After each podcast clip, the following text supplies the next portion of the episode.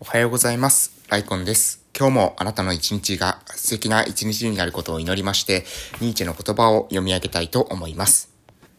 はい。えー、その前に近況報告をさせてください。えー、っとですね、いくつか近況報告があるんですけれども、まず一つ目ですね、えー、本日4月13日の火曜日ですね、2021年4月13日、えー、火曜日なんですけれども、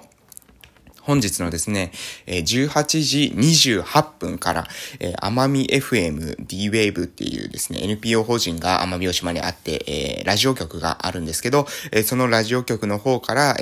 夕方フレンドっていう番組に出させていただくということになっております。なので、今日はですね、夕方にはですね、そちらに移動して、収録をするということです。確かに収録というか生放送だった気がしますね、夕方フレンドは。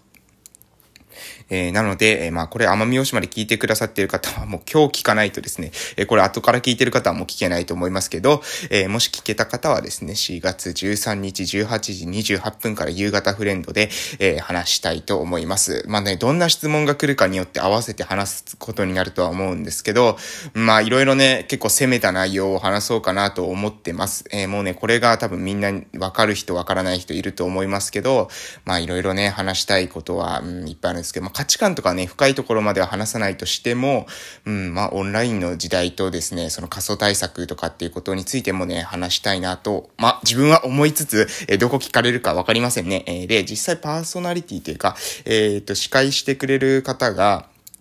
えっ、とね、宇検村出身者なんですよね。あ、そっか、もう村の名前出しちゃったけど、えー、奄美大島の、えー、村出身者なんですね。えー、なので、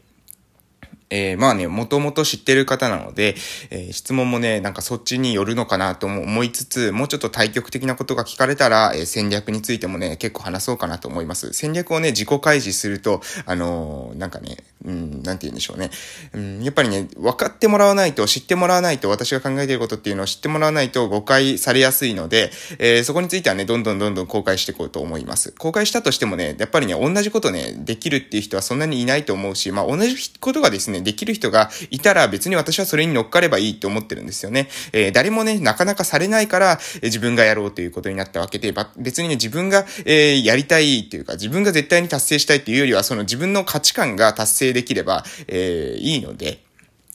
別にね、じあの自分がやるしかなくなってるっていうか、自分からスタートするしかないから自分がスタートしてるだけで、誰かやり始めたらね、それを手伝うっていうのも全然ね、それも、えー、一つ戦略なのかなというか、いい方法なのかなと思いますので、えー、どんどんね、自己開示していこうと思います。あとね、自己開示すると、あの、皆さんね、呪術回戦っていうアニメ見たことありますかね？えー、それね、自分の、まあなんか特殊能力で戦うみたいな、えー、漫画なんですけど、それで自分の能力っていうのを、えー、自己開示すると、えー、力が上がるんですよ。で、これね、なんか結構面白いなと思ってて、多分これってなんか、んなんでしょうね。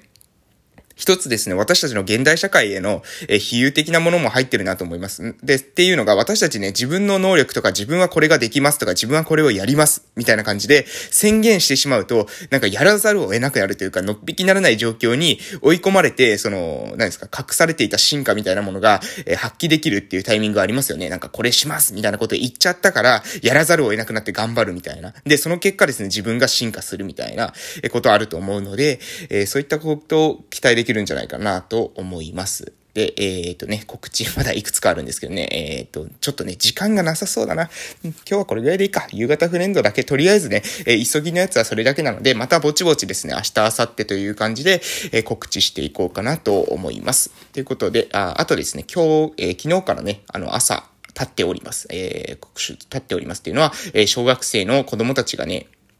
えー、投稿するところを、えー、スクールガードの人が、えー、私たちの村では見守りをしてくれてるんですけど、それと一緒に、えー、立って挨拶をちょっとずつしていこうと思ってます。で、子供たちの表情とか見たりね、その、する中でも、あの、何ですかね、ひらめきもありますし、まあ、やっぱりね、何よりね、朝そうやってこう立って挨拶してから一日をスタートするっていうのは気持ちがいいということで、えー、ね、できるだけ続けていこうと思っておるところです。えー、で、やっていきましょう。今日の内容ですね。今日の内容は、目標にとらわす、囚われすぎて人生を失うなというのが、ニーチェの言葉の内容です。それでは読んでいきたいと思います。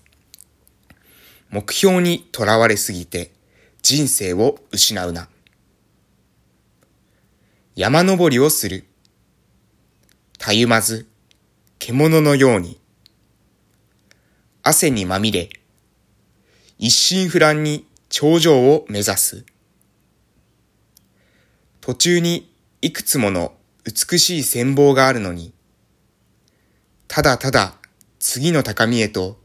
登っていくことしか知らない。あるいはまた旅行であっても、いつもの仕事であっても、一つの事柄だけにふけって、他はすっかり忘れてしまう。そういう愚かなことがしばしばなされている。例えば、仕事の場合では、売り上げを伸ばすことだけが、たった一つのなすべき目的のように錯覚してしまったりする。しかし、そうすることで、仕事をすることの意味は失われてしまう。けれども、このような愚かな行為はいつも繰り返されている。心の余裕をなくし、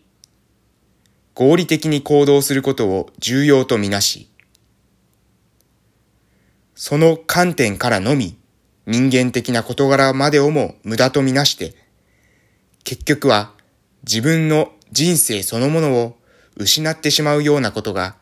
頻繁に、頻繁に起きているのだ。はい。えー、漂白者とその影から目標にとらわれすぎて人生を失うなという内容でした。はい。えっ、ー、とね。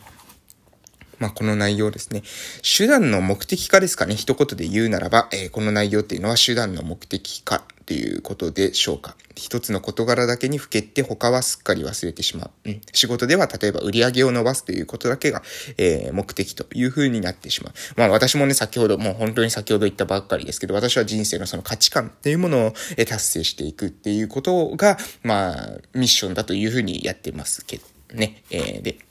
うん。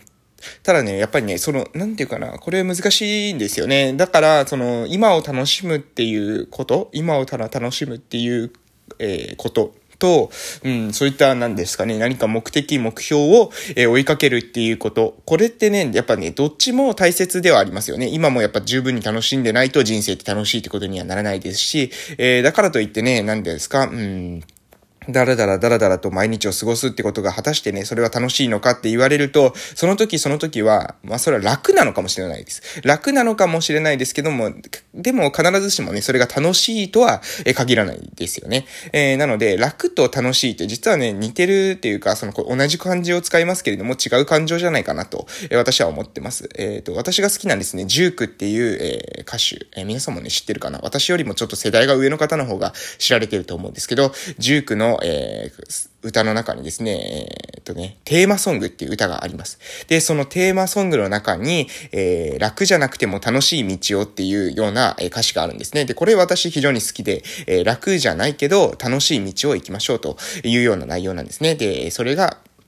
うん、まさに私は、あの、人生ってそういうものなんじゃないかなと思います。楽な人生と楽しい人生ってやっぱ違うと思うんですね。えー、楽な人生っていうのは、極端な話ね、何もしなければ、私たちの、うん、特にね、日本人に生まれた以上は、何もしなくても、えー、何ですか？まあ、死ぬことはないですよね。その生存権っていうものが、えー、あったりしますので、え、それで、え、死ぬっていうことは、え、別にないわけです。で、なので、命はですね、まあ、保証されている、えー、それだけでね、生まれただけで、えー、命が保証されているっていうのは私たちはね、えー、ラッキーだと思うんですけど、えー、それだけでね、果たして楽しい人生なのか、自分の人生を全うしているのかっていう考えるとね、それはそうじゃないような気がしてます。えー、なので、楽じゃなくても楽しい道をっていうことを、えー、元にですね、この話聞くと、えー、目標にとらわれすぎて人生を失うな。これはね、目標にとらわれすぎちゃいけないよっていうことを話してますけれども、目標なんて関係ないよとか、目標なんていらないよというように、え言っていることではないと思うんですね。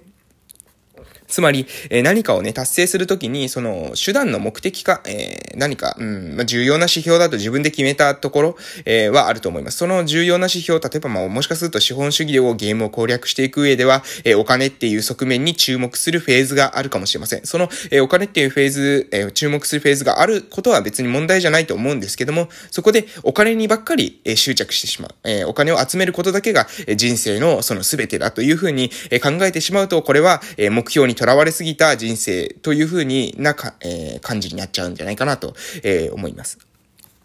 なので、えー、常に、えー、見つめるべきはね、自分じゃないかなと思ってて、えー、それを自分を見つめる中で人生っていうものを、えどういうふうに、え進めていきたいのか、自分の頭でね、しっかりと考えることが、え重要だと思います。え心の余裕がなくなると、私たちっていうのはね、もう目先のなんかわかりやすいですね、指標に、えすがる、すがるようになりますよね。えっ、とね、なんかね、うん、よくあるのが、なんでしょうね、あのまあ、道に迷えば迷うほど自分でね、考えるのがやっぱ大事だと思うんですよ。自分が何をしたいのかっていうのは自分の中にしか答えはないと思うので、しっかりとね、自分の中を掘っていく、もしくは自分の中を掘っていくようなコーチングとかっていった手法を使って自分を分析する、えー、分析することをね、あの、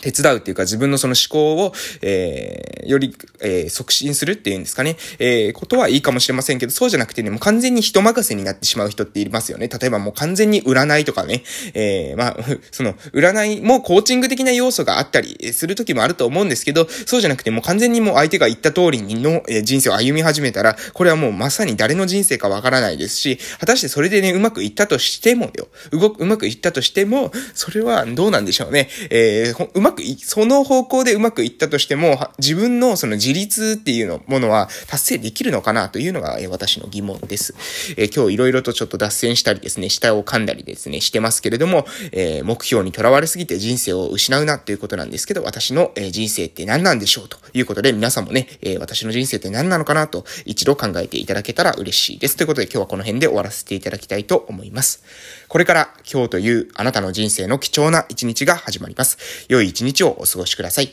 それでは夕方の放送でまたお会いしましょう。ラジオも聴いていただけますと嬉しいです。それでは失礼します。